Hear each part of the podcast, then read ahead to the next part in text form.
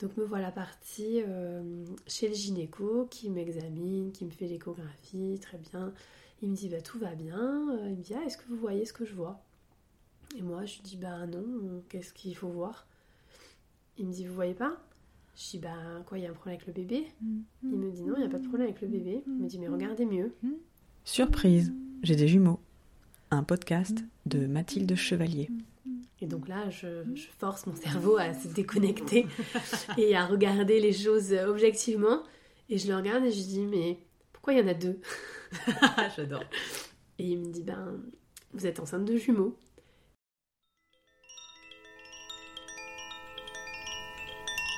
L'annonce. Je pense comme beaucoup d'entre nous, je suis allée voir le gynécologue. Katia, maman de Camille et Antoine, 4 ans, et de Chloé, 6 ans. Et comme j'avais été le voir après quelques semaines de. Enfin, quand j'avais eu mon retard de règles, j'avais été le voir, euh, je sais pas, 3, 4, 3 semaines après mon retard. Du coup, euh, il m'avait confirmé que j'étais enceinte. Mais euh, comme beaucoup de gynéco, il m'a pas fait faire de prise de sang. Il avait confirmé la grossesse et on s'était donné rendez-vous un mois et demi plus tard ou quelque chose comme ça. Et ce jour-là, euh, du coup, j'y suis allée toute seule parce qu'il n'y avait pas de particulièrement euh, de raison. Euh, C'était ma deuxième grossesse, que mon conjoint soit là. Donc, en plus, je faisais une pause dans, ma journée de travail. Donc, bon. Donc, me voilà partie chez le gynéco qui m'examine, qui me fait l'échographie, très bien. Il me dit, bah, tout va bien. Il me dit, ah, est-ce que vous voyez ce que je vois? Et moi, je dis, bah non, qu'est-ce qu'il faut voir? Il me dit, vous voyez pas? Je dis, bah quoi, il y a un problème avec le bébé? Il me dit, non, il n'y a pas de problème avec le bébé. Il me dit, mais regardez mieux. Et donc là, je, je force mon cerveau à se déconnecter et à regarder les choses objectivement. Et je le regarde et je dis, mais pourquoi il y en a deux? J'adore. Et il me dit, ben, vous êtes enceinte de jumeaux. Et là, je lui dis, non, c'est pas vrai, c'est pas possible, c'est pas possible, c'est pas possible. Il se trouve que hum, dans ma famille, il y a, il y a des jumeaux. Ma grand-mère elle, était jumelle avec sa sœur. Et donc, pour ma première grossesse, j'étais complètement, euh, complètement consciente de la, on va dire, du risque ou de la chance, peu importe. Et j'étais complètement, euh, comment dire, en alerte par rapport à, cette possible annonce, en tout cas, mais par contre, pour la seconde grossesse, ça ne m'a même pas effleuré l'esprit qu'il puisse y avoir deux bébés. Mais alors, pas du tout. Du coup, euh, bah là, grande surprise, euh, étonnement, euh, je sais même pas dire par quelles émotions je suis passée, un ascenseur émotionnel assez puissant, mais surtout, euh, comme, comme sonné en fait, comme si je répondais plus de, moi dans le sens où bah, j'avais ça m'a vraiment mis KO en fait. Sur je sais vraiment je sais pas te dire exactement l'émotion principale. C'était principalement une très grosse surprise et une sorte de mise au tapis euh, euh, parce que je n'étais pas du tout préparée à ça. Et du coup ben après euh, on arrive à bah il y a deux bébés, ok, ben c'est quoi la suite quoi? D'un point de vue, euh, d'un point de vue médical, d'un point de vue suivi, euh, voilà, T'arrives déjà à être dans cette discussion-là au moment de l'annonce? Ouais. Ok. Ok. Peut-être parce que Tu te souviens de ça Ouais. Ok. Je dis ok, c'est comment ça va se passer maintenant quoi? Je pense à ce moment-là, j'ai besoin de de reprendre les choses factuellement et de savoir euh, quelle va être euh, quelle va être la suite. Donc il me dit ben on- là on prend rendez-vous pour l'échographie du troisième mois et, et on fera un contrôle euh, tous les 15 jours une fois avec moi, tous les mois avec moi, tous les mois avec l'échographe et comme ça on, on va suivre cette grossesse. Il faut dire que le gynéco que j'ai été voir ce jour-là, c'est celui qui m'a accouché de ma fille aînée. Et on avait passé un, un bon moment, on dira, lors de cet accouchement, de ce premier accouchement. Et du coup- de thé Et du coup, et du coup, en fait, ça s'était tellement bien passé. Alors pas tant l'accouchement, mais il était rigolo. euh, euh, il faisait des blagues, il avait détendu l'atmosphère avec mon conjoint. On avait adhéré. euh, que du coup, je l'avais choisi pour me suivre après. Et, et là, je lui dis bah ok. Et, et donc comme il savait, il savait que ma, ma fille aînée avait que 18 mois. euh, j'avais besoin quand même d'être rassurée sur, euh, et d'un point de vue de la grossesse, comment ça allait se dérouler, quel était le plan de bataille, si on peut dire ça comme ça, et, euh, et d'être rassurée sur le fait que ben il y en a d'autres et que ça va bien se passer. Il y a d'autres mamans à qui ça arrive et que ça va bien se passer pour moi Pendant la grossesse. pendant la grossesse, malgré le fait que j'ai déjà un enfant. Parce qu'une grossesse gémellaire, c'était malgré tout, euh, euh, malgré tout un gros point d'interrogation pour moi sur euh, ben, tous les tas que ça peut t'apporter, euh, l'état de fatigue, etc. et, et en plus, les risques qu'il peut y avoir d'être alité et, et tous ces autres risques-là qui peuvent se présenter sur une grossesse gémellaire comme sur d'autres grossesses, mais peut-être plus particulièrement sur une grossesse gémellaire, et avec un, enfant pas vieux devant, bah, j'avoue que ça me... T'avais besoin d'être rassurée. J'avais besoin d'être rationnellement, quoi. Exactement, j'avais besoin de ça, de ça. T'as réussi à rentrer chez toi? Alors, quand je sors de- du rendez-vous chez le gynéco, euh, à cette époque-là, on vit chez mes parents, donc une maison que je connais par cœur, une route que je connais par cœur. Et en fait, je, je pars de chez le gynécologue et je me trompe de route et je me rends compte 20 km plus tard que je suis pas du tout sur la bonne route. Mais alors, quand je dis pas du tout, c'est que je suis partie complètement à l'opposé. et euh, c'est-à-dire qu'à l'époque, on est sur Bordeaux, au lieu de partir direction Arcachon, je pars direction Paris, quoi. Enfin, vraiment, c'est. Et là, je me dis, ah ok, quand même, c'est. euh, Quand même, ça te perturbe cette affaire.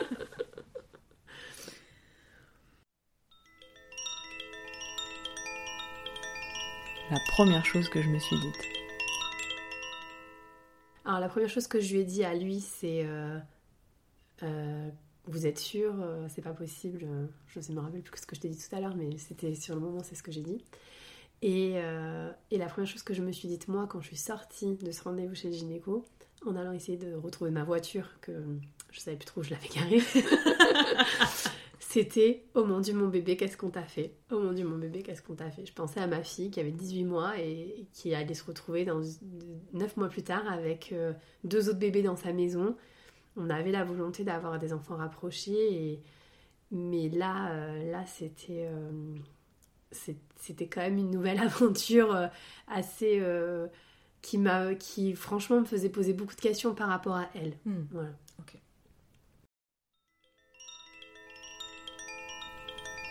Et le cadeau dans tout ça. Pour moi le cadeau c'était euh, c'était quand même d'avoir donc on a déjà une première une première petite fille. Dans la grossesse gémellaire j'avoue que je me posais pas trop de questions de savoir euh, quel allait être le sexe euh, des bébés.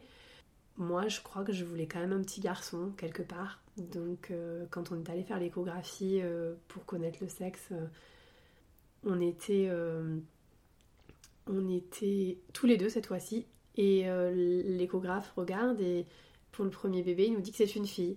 Et là, on se regarde avec mon conjoint et dans notre regard, on a compris qu'on était un peu déçus. Du fait de... Et donc, on avait l'espoir que le deuxième bébé soit un garçon. C'est un peu fou comme, euh, comme histoire, mais, mais on, je crois qu'au fond nous, on savait aussi que après cette grossesse, il n'y en aurait pas d'autres. Et que euh, notre, projet, c'était quand même globalement d'avoir trois enfants.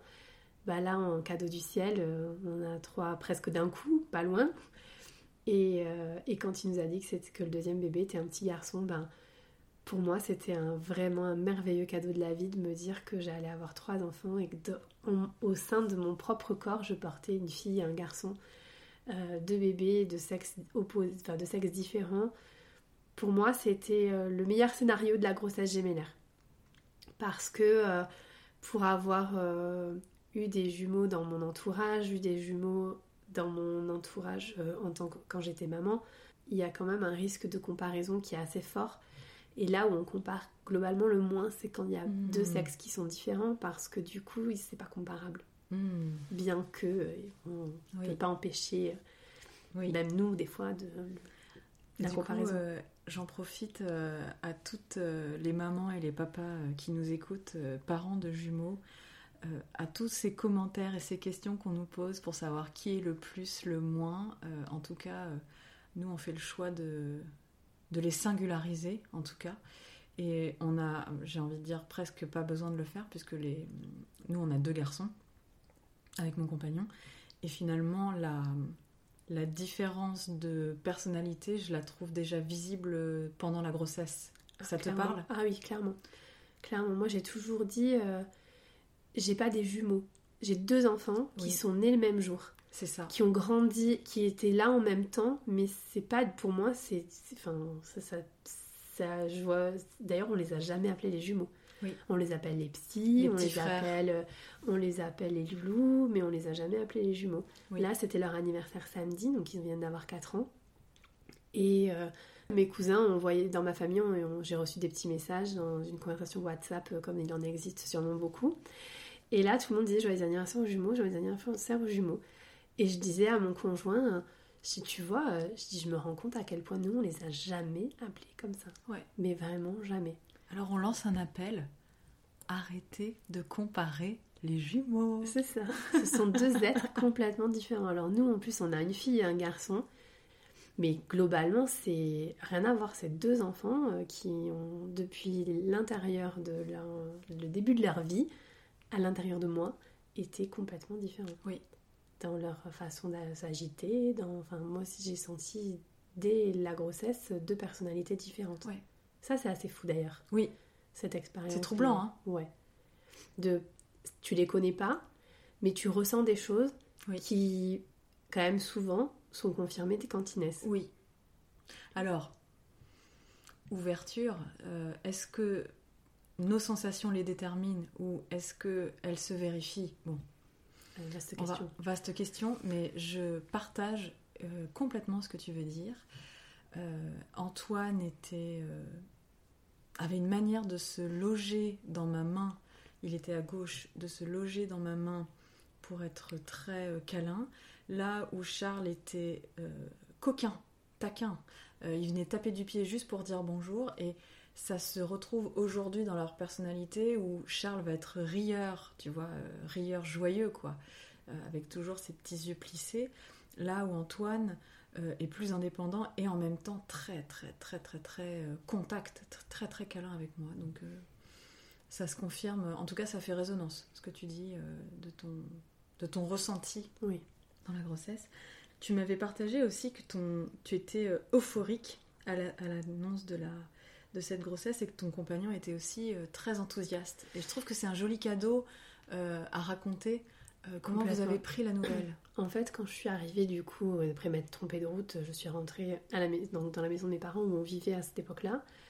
Et mon conjoint était en télétravail ce jour-là, où il était rentré euh, déjeuner le midi, je sais plus. Et il était là, toujours est-il, quand je suis arrivée. Il me dit alors, ce rendez-vous, ça s'est bien passé? Et en fait, j'ai pas pu lui répondre. Il me dit quoi, il y a un problème? Je dis non, non, il n'y a pas de problème. Il me dit c'est des jumeaux. Et je lui dis mais comment tu le sais? Il me dit je, je m'en doutais. Il me dit j'avais un, j'avais comme un pressentiment ou un instinct. Il me dit j'étais sûre qu'il n'y en avait pas qu'un. Et pour lui, c'était, euh, il était tellement heureux, tellement finalement serein que bah du coup moi j'étais tout de suite rassurée de voir que bah, finalement il n'y avait pas d'angoisse à avoir puisque on était deux et que et que même s'ils allaient être deux ben c'était en tout cas il était vraiment présent il n'a pas eu ni peur ni en tout cas s'il a eu peur il il l'a pas montré à ce moment-là.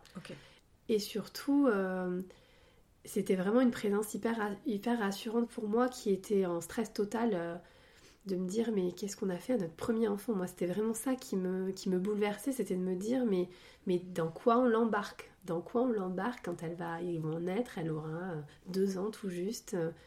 Et comment on va s'en sortir quoi? Notre projet du moment c'était de construire une maison donc autant vous dire qu'entre temps on a changé les plans hein, parce que on avait déposé un permis de construire euh, en même temps que j'avais appris que j'étais enceinte. Et là quand on apprend qu'on est enceinte de jumeaux bah, on se dit ok la maison euh, elle n'est pas adaptée tout à fait pour que, ça se passe comme ça. Et puis parfois les, planètes elles s'alignent euh, un mois plus tard on reçoit un refus de permis de construire.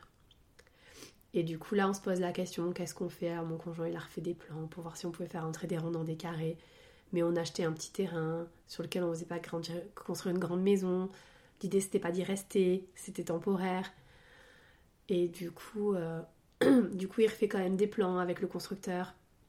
Mais on redépose pas le permis et entre temps il recherche. Là c'est là où je pense qu'il était euh, plus en Oui. stress. Là en du mode coup il euh, cherche poule qui il cherche, cherche le nid. exactement.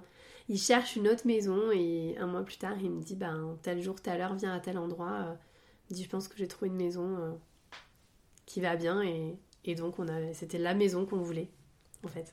Ça me, ça me permet de lancer un appel euh, à tout, euh, à, à des pères qui souhaiteraient euh, euh, témoigner. J'aimerais vraiment euh, discuter avec vous de ce phénomène. qu'on- je crois qu'on on a tous vu chez nos compagnons du nid où ils cherchent, une, ils cherchent une- un nid, une baraque. Ils sont dans quelque chose de très pragmatique. En tout cas, avec les jumeaux, ça- je trouve que ça s'accentue encore plus. Clairement.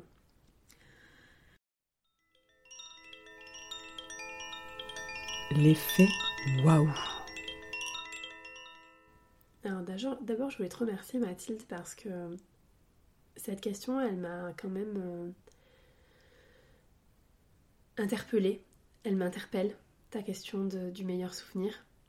Parce que euh, aujourd'hui, mes, ju- mes jumeaux, du coup appelons-les comme ça, ont 4 ans.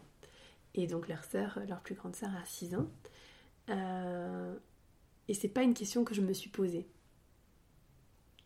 De savoir quels étaient les, quels étaient les bons souvenirs. Parce que, euh, bah, au final, on est quand même dans un quotidien euh, qui est assez intense, qui est, euh, qui est très rythmé, qui, nos amis disaient de moi que j'étais fantastique, mais que j'étais très militaire. mais en fait, c'était pour moi le seul moyen de survivre à cette nouvelle vie sans me perdre complètement. Je crois qu'on se perd quand même un peu. En tout cas, moi, c'est ce qui m'est c'est ce qui m'est arrivé. Mais et euh, et du coup, euh, du coup, si je dois donner des moments euh, de souvenirs, celui qui m'a le plus, qui me revient là comme ça et qui, qui m'émeut encore maintenant, c'est leur première fête des mères à l'école.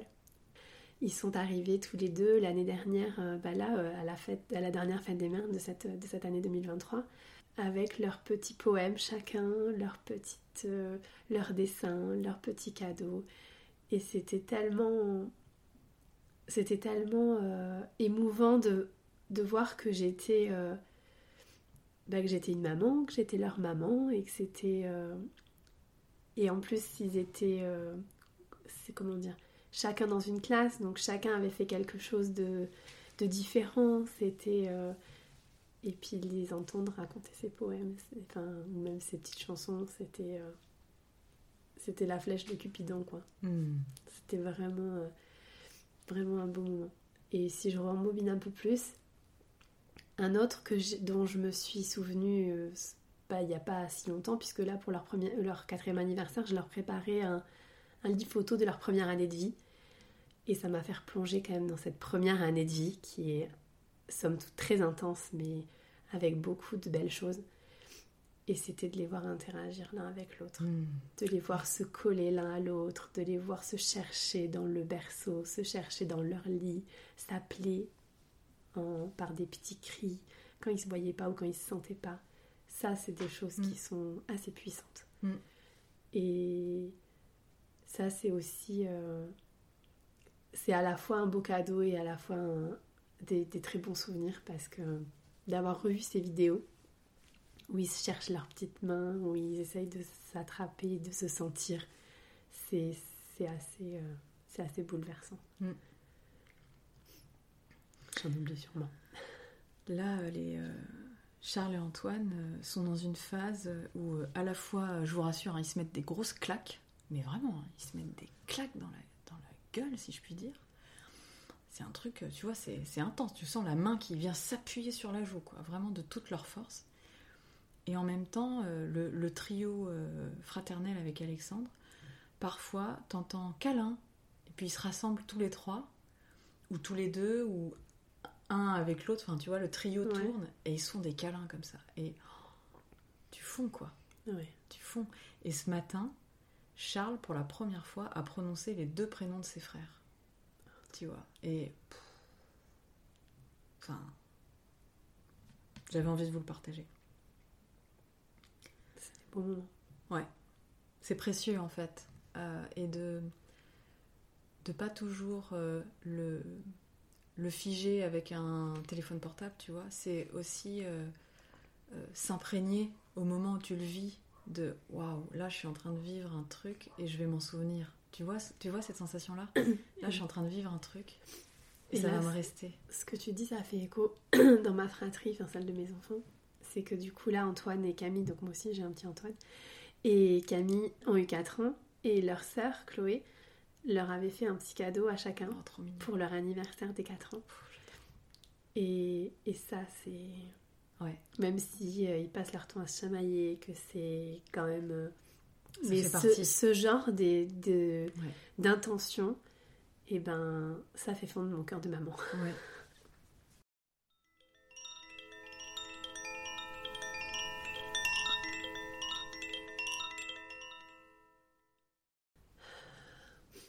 La dernière fois que j'ai pris du temps pour moi, je vais te le raconter parce que c'est assez récent.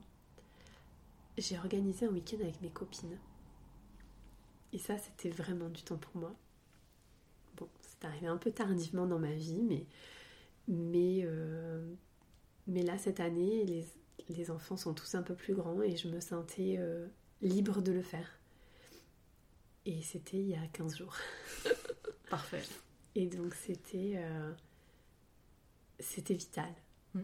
Et, et tu vois, j'avais beau le savoir, j'ai passé quand même cinq années sans le faire. Mm.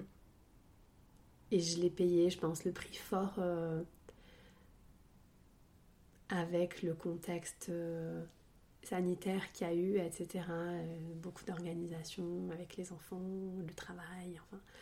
Et, et en fait, un jour, je raconte à une amie, je lui dis, je lui dis, je sais que j'ai sombré parce que j'avais pas pris de temps pour moi, parce que je me suis oubliée dans cette nouvelle vie de maman avec le, le boulot, euh, les enfants, mon conjoint beaucoup en déplacement, être, euh, je sais pas comment je suis devenue cette maman où, où en fait, si mes enfants étaient pas bien, je pouvais pas prendre soin de moi, si tout n'était pas, si tout n'était pas ouvert pour eux, je pouvais pas euh, Mm.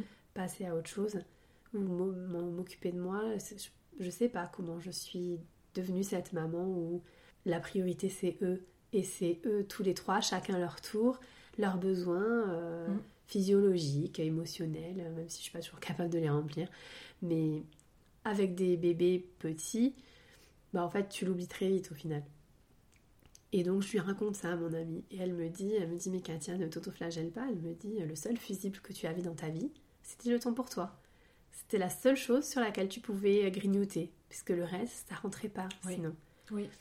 Et aussi j'aurais pu grignoter sur euh, faire moins de lessive, euh, faire ranger Mhm. moins de machines, euh, ranger moins la maison. mais on se, même si on apprend le lâcher prise, on se refait pas. Et il y a des fois où il y a des fois où c'était plus vital pour moi que la maison soit rangée Oui. plutôt que de prendre un livre dans mon canapé parce que si je prenais un livre sur mon canapé, je ne voyais que ce qui n'était pas rangé. Oui. Et donc du coup, bah au final, au final, c'était, elle- ça me permet, ça m'a permis de me dire, ok, bah ne t'autoflagelle pas, euh, t'as fait du mieux que t'as pu pendant ces années-là. Effectivement, t'aurais eu besoin de plus de temps pour toi. T'aurais peut-être eu besoin que des personnes te le disent, mais c'est même pas me le dire parce qu'on me l'a dit, mais me l'organise en fait, c'était Oui. ça. Oui. Et en même temps, c'est, ça nécessite quand même de l'organisation, de prendre du temps pour soi quand euh, Mm. tu as le rythme du travail, tu as le, tu as le, la gestion des enfants le matin, le soir, etc. Mm. Et moi, je trouvais que c'était déjà lourd d'avoir trois enfants pour moi, donc je ne me voyais pas comment les, Les confier comment à les quelqu'un, confier à quelqu'un euh, pour moi, euh, très Mm. égoïstement, aller prendre soin de Mm. moi. Bien que j'ai fait des soins du visage, des choses comme ça, mais ça me remplissait jamais assez en fait. Hmm. Oui, je- j'en- j'entends dans ce que tu dis qu'il y a une, une façon de fonctionner dans notre génération où on doit tout mener de front et peut-être qu'on on ne sait pas encore faire euh, d'être disponible de soi à soi pour prendre soin de nous et prendre soin des enfants. Peut-être qu'on a, on sait pas faire. En tout cas, euh, je suis aussi dans ces questionnements-là. Alors peut-être que euh, j'ai de la chance, ou en tout cas que je crois peut-être que j'ai créé cet espace-là, mais moi comme je suis en train de monter mon entreprise, je peux organiser mon temps comme je veux. Et je me suis rendu compte là, euh, après euh, trois mois de rentrée de nouveau dans la vie active, après euh, deux ans de congé parental, que je ne savais pas créer du vide et des espaces pour moi. Jusqu'au moment où là, il y a deux semaines, en fait, ça a été trop. Trop de sollicitations, trop de charges, trop de pression, que je mettais moi-même. hein. Donc, je suis seule aux commandes et responsable de ça. Et un petit truc que j'ai envie de vous proposer à vous qui nous écoutez, sachant que c'est très difficile de, de, prendre du temps pour soi, le planifier, c'est peut-être la première chose à faire. Dans le mois, je prends une journée. Enfin, pour celles qui sont salariées, euh, peut-être que prendre un congé payé euh, ou un congé sans solde, ça vaut peut-être le coup une fois par mois pour. Euh, en tout cas, je sais pas comment, à quel rythme, à quelle fréquence. J'ai pas de modèle, mais je crois qu'en tout cas, il faut planifier des rendez-vous avec soi. Ça, j'en suis persuadée. Moi, j'ai essayé plein de choses quand j'ai commencé à sentir que la que la cocotte commençait à frémir un peu trop, un peu trop fort. J'étais tombée à ce moment-là sur un, sur un espèce de hum, calendrier du mois de janvier où on te proposait une sorte d'accompagnement pour euh, euh, de la gratitude, pour euh, essayer de mettre un mood un peu positif. Le mois de janvier, c'est un peu comme le mois de novembre, c'est des mois qui sont un peu tunnels, un peu difficiles, en manque de lumière. Et, et j'ai découvert en écoutant, enfin en lisant tous ces mails du matin, qu'en fait, j'avais vraiment besoin de temps pour moi, que j'étais en train de m'asphyxier dans, mmh. Mmh. dans ma vie. Et donc j'ai commencé à essayer de faire 10 euh, minutes par jour, de me mettre dans, ma chambre avec une tasse de thé, en fermant la porte. Des petites choses. Voilà. Bon, pour moi ça n'a pas fonctionné, mais c'est une question de personnalité mm. et, et parce que euh, j'en avais besoin sur l'instant, mais j'étais déjà, c'était déjà un peu tard. Alors valait mieux ça que pas du tout, mais c'était déjà un peu tard pour moi, j'avais besoin de beaucoup plus d'air. Donc ça me ça me redonnait pas suffisamment d'air. Hmm. Mais mais je pense que avoir conscience de comment on fonctionne, ça permet peut-être d'appréhender d'appréhender euh, une sorte de projection et de pas oublier dans sa projection quand on devient parent de ne pas s'oublier. Hmm. C'est pas simple, mais si on se connaît bien, hmm. on peut identifier en amont où peuvent être les limites Mm. et pas dire et pas se dire qu'on est qu'on va réussir à tout faire parce que plus on a quand on plus on a d'enfants à s'occuper euh, encore plus pour moi le fait d'avoir des on appelle ça des multiples d'être parent de multiples bah, c'est une aventure qui est qui est prenante en termes de en termes de disponibilité émotionnelle et de et malgré tout de temps donc euh, peut-être une, approche de savoir faire la part des choses émotionnellement à l'intérieur de soi. Mm. À mon sens, c'est, mm. je, pense à reculons que c'est ce qui aurait été euh, mm. bénéfique pour moi. Oui, en tout cas, euh, c'est un marathon. Nous, on ne se souvient pas de la première année. On n'a pas de souvenir avec Julien. On était tellement, tu vois, focalisés sur les enfants. Du coup, effectivement, pour terminer sur ce que tu as dit, c'est apprenez à vous connaître, savoir comment vous fonctionnez pour repérer et peut-être devancer euh, les signes où vous allez vous sentir asphyxié. Quoi. Euh, voilà, je, je pourrais pas vous dire. C'est super euh, flou ce qu'on raconte, mais, c'est une réalité en fait. Non, mais en fait, moi, et c'est pas grave en fait si vous êtes asphyxié, vous, vous le serez hein, de toute façon. Mais en tout cas, de moi, il y a un moment donné, physiquement, je sentais que j'étouffais. Et j'en étais arrivée à un point où, à chaque fois que je pouvais prendre une grande inspiration,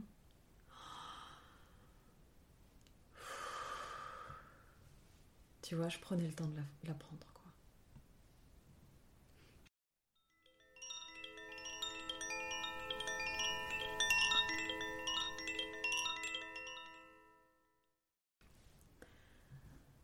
Si tu avais je l'ai perdu. C'est pas grave. Est-ce que tu ah si, ça y est, je me souviens ce que je voulais dire. Vas-y. C'est que ce que j'ai souvent dit à mon conjoint, c'est qu'en fait, euh, j'étais préparée d'un point de vue logistique organisationnel, euh, pas trop émotionnel, mais j'étais préparée à devenir la maman d'Antoine et Camille et Chloé. Et on s'était organisé pour leur naissance. Bon, on n'a pas prévu un confinement et tout y quanti, mais ça a quand même, globalement, ça s'est passé euh, sans trop de heurts. Moi, ce que j'avais sous-estimé, ce que j'ai pas vu arriver, c'est la période du 2-3 ans. Mm. Et en fait, ce que j'ai souvent dit à mon conjoint, c'est en fait, je suis pas. C'est sur la durée que c'est difficile. c'est sur la durée. J'avais pas l'endurance en fait. Mm. Euh, J'avais pas l'endurance pour, euh, pour mener, peut-être pas de front, mais en tout cas pour euh, être linéaire sur euh, toutes les attentes que j'avais de moi-même euh, pendant autant d'années. Ouais. Parce que. Euh, bah parce que il y a plein de choses qui, qui rentrent en ligne de compte, mais moi vraiment là où je me suis asphyxiée, c'est sur le- la durée. Parce que euh, toi, tu dis que tu te souviens pas des avec Julien, vous vous souvenez pas des premières années de, de la vie de Charles et Antoine. Moi, je me souviens pas de, de l'année entre 2 et 3 ans, Mm. ou très peu. C'est mon tunnel à moi. En revanche, je me souviens très bien de leur première année.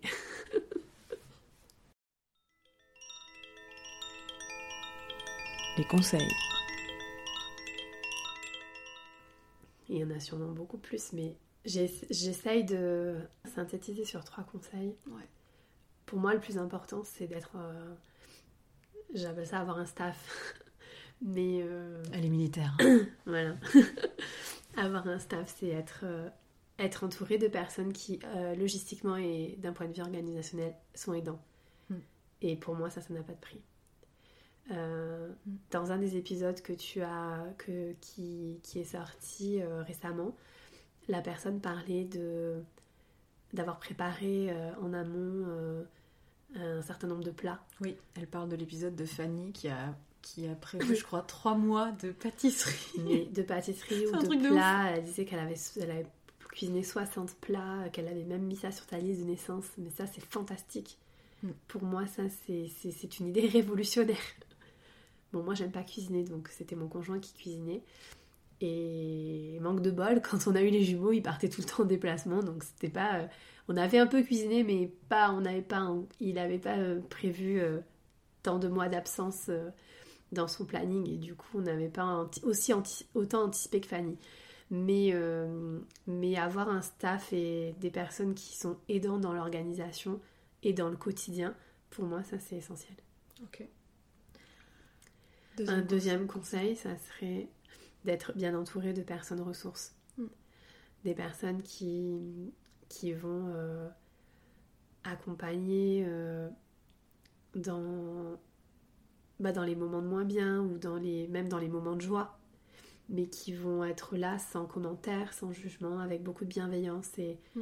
c'est moi, cette personne, je les appelle des personnes ressources parce que euh, bah, parce qu'on a quand même souvent besoin d'aller s'ancrer à, à, son rocher. Et euh, des personnes ressources qui vont. euh, J'ai envie de rajouter ça. Euh, parce que ma mère, qui est dans la salle à côté au moment où on enregistre cette interview, vient justement cette semaine pour être en relais et a commencé par me dire qu'est-ce que je peux faire Ranger la lessive, passer l'aspirateur, passer le balai. Donc je te remercie, maman, en direct dans cet épisode. Et quand tu parles de personnes ressources, il y a quelque chose qui me vient, c'est des personnes ressources qui vont vous rassurer sur votre euh, posture de mère et de parent. Parce que quand on est en proie à la fatigue, à des dents euh, émotionnelles, euh, à, de l'épuisement, à de l'asphyxie, parce que effectivement il faut durer dans le temps, on a tendance à se juger et à se dire euh, mon Dieu, quelle mère je suis devenue et j'aspirais pas du tout à ça. Et du coup, je compléterai ce deuxième conseil par soyez bien entouré par des personnes qui vont vous valoriser en tant que mère, en tant que père, parce que je crois que c'est extrêmement précieux. Et au-delà de ça, les personnes ressources font du, font du bien euh, pour des moments de doute, comme, euh, Mm. Comme les phases d'allaitement, comme, euh, euh, comme les, Le sommeil. le sommeil, comme le, les moments euh, où, moi je te parle du moment où mon asphyxie elle commence euh, quand ils commencent à avoir entre deux, leur année entre 2 et 3 ans. Parce que entre 2 et 3 ans, c'est une année, on appelle ça le terrible tout. C'est une année qui est globalement hyper charnière parce que d'un point de vue éducation, on met des, un cadre pour les enfants auquel il faut globalement essayer de se tenir avec le plus de bienveillance qu'on veut ou qu'on peut. Et, et en fait, si autour de nous, on n'a pas des personnes ressources, mais qu'on a des personnes qui jugent, qui disent tes enfants sont capricieux, tes enfants sont ci, tes Mm. enfants sont là, euh, tes enfants sont colériques, tes enfants sont, euh, tes enfants écoutent rien, tes- Les, les fameux takayaka, exactement. qui sont ni FNAF, c'est-à-dire ni faire ni, ni à fait, faire. ni fait ni à faire. Eh bien, du coup, euh, du coup, c'est pour moi c'est précieux aussi à ces moments-là. Dans même dans le- en fait des personnes ressources, il faut les avoir du début à la fin parce que c'est précieux à n'importe quelle étape de de sa vie de parent et de sa vie euh, et des différentes marches qu'on gravit avec nos enfants quand ils grandissent. Le mot de la fin. Le mot de la fin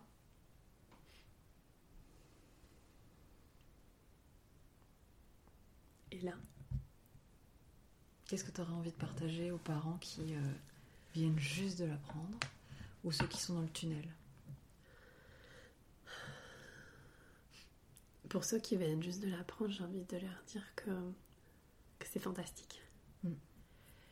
Que oui, on va pas se mentir, euh, c'est c'est un tsunami. Je sais pas comment l'appeler autrement. Quel que soit si on a des enfants avant ou pas. Je pense que c'est une véritable révolution l'arrivée de deux êtres euh, en même temps. Et, et en même temps, c'est une aventure fantastique parce que parce qu'il y a euh, parce que malgré tout, il y a, il y a une sorte de lien qui se crée entre eux.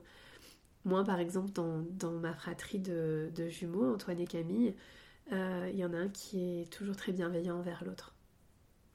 Il n'y a pas euh, de réelle fusion, comme on peut en entendre parler parfois dans, dans, les, dans les fratries gémellaires, mais euh, mais il y a vraiment une sorte de bienveillance euh, Mm. et de recherche de l'autre. Oui.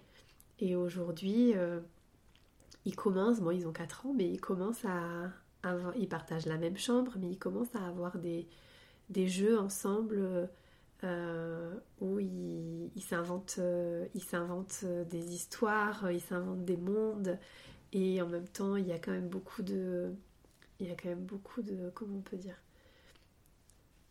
de, de liens entre eux, quoi. Ils ont leur espace, leur monde, Exactement. et en même temps ils sont toujours en lien. Ouais. Et ça, je trouve ça quand même chouette. Et, Et pour ceux qui sont dans le et tunnel, pour ceux qui sont dans le tunnel, euh, j'ai envie de vous dire euh, de s'accrocher. Parce qu'un jour, il y a la lumière au bout du tunnel. Mais, euh, et de pas hésiter à prendre, à prendre des pauses et à déléguer. Mm.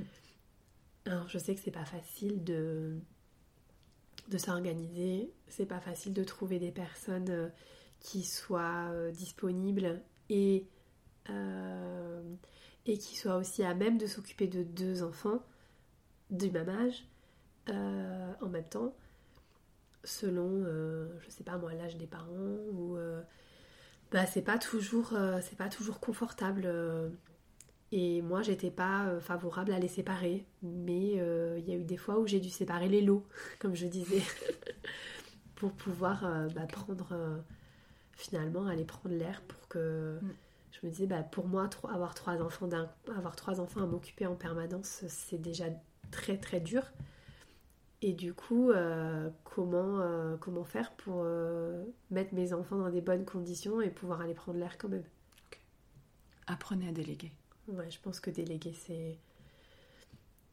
Bah, ça fait partie des... Des apprentissages. Ouais, des apprentissages et des astuces qui permettront de. Enfin, qui permettent de- de- d'avoir plus de lumière.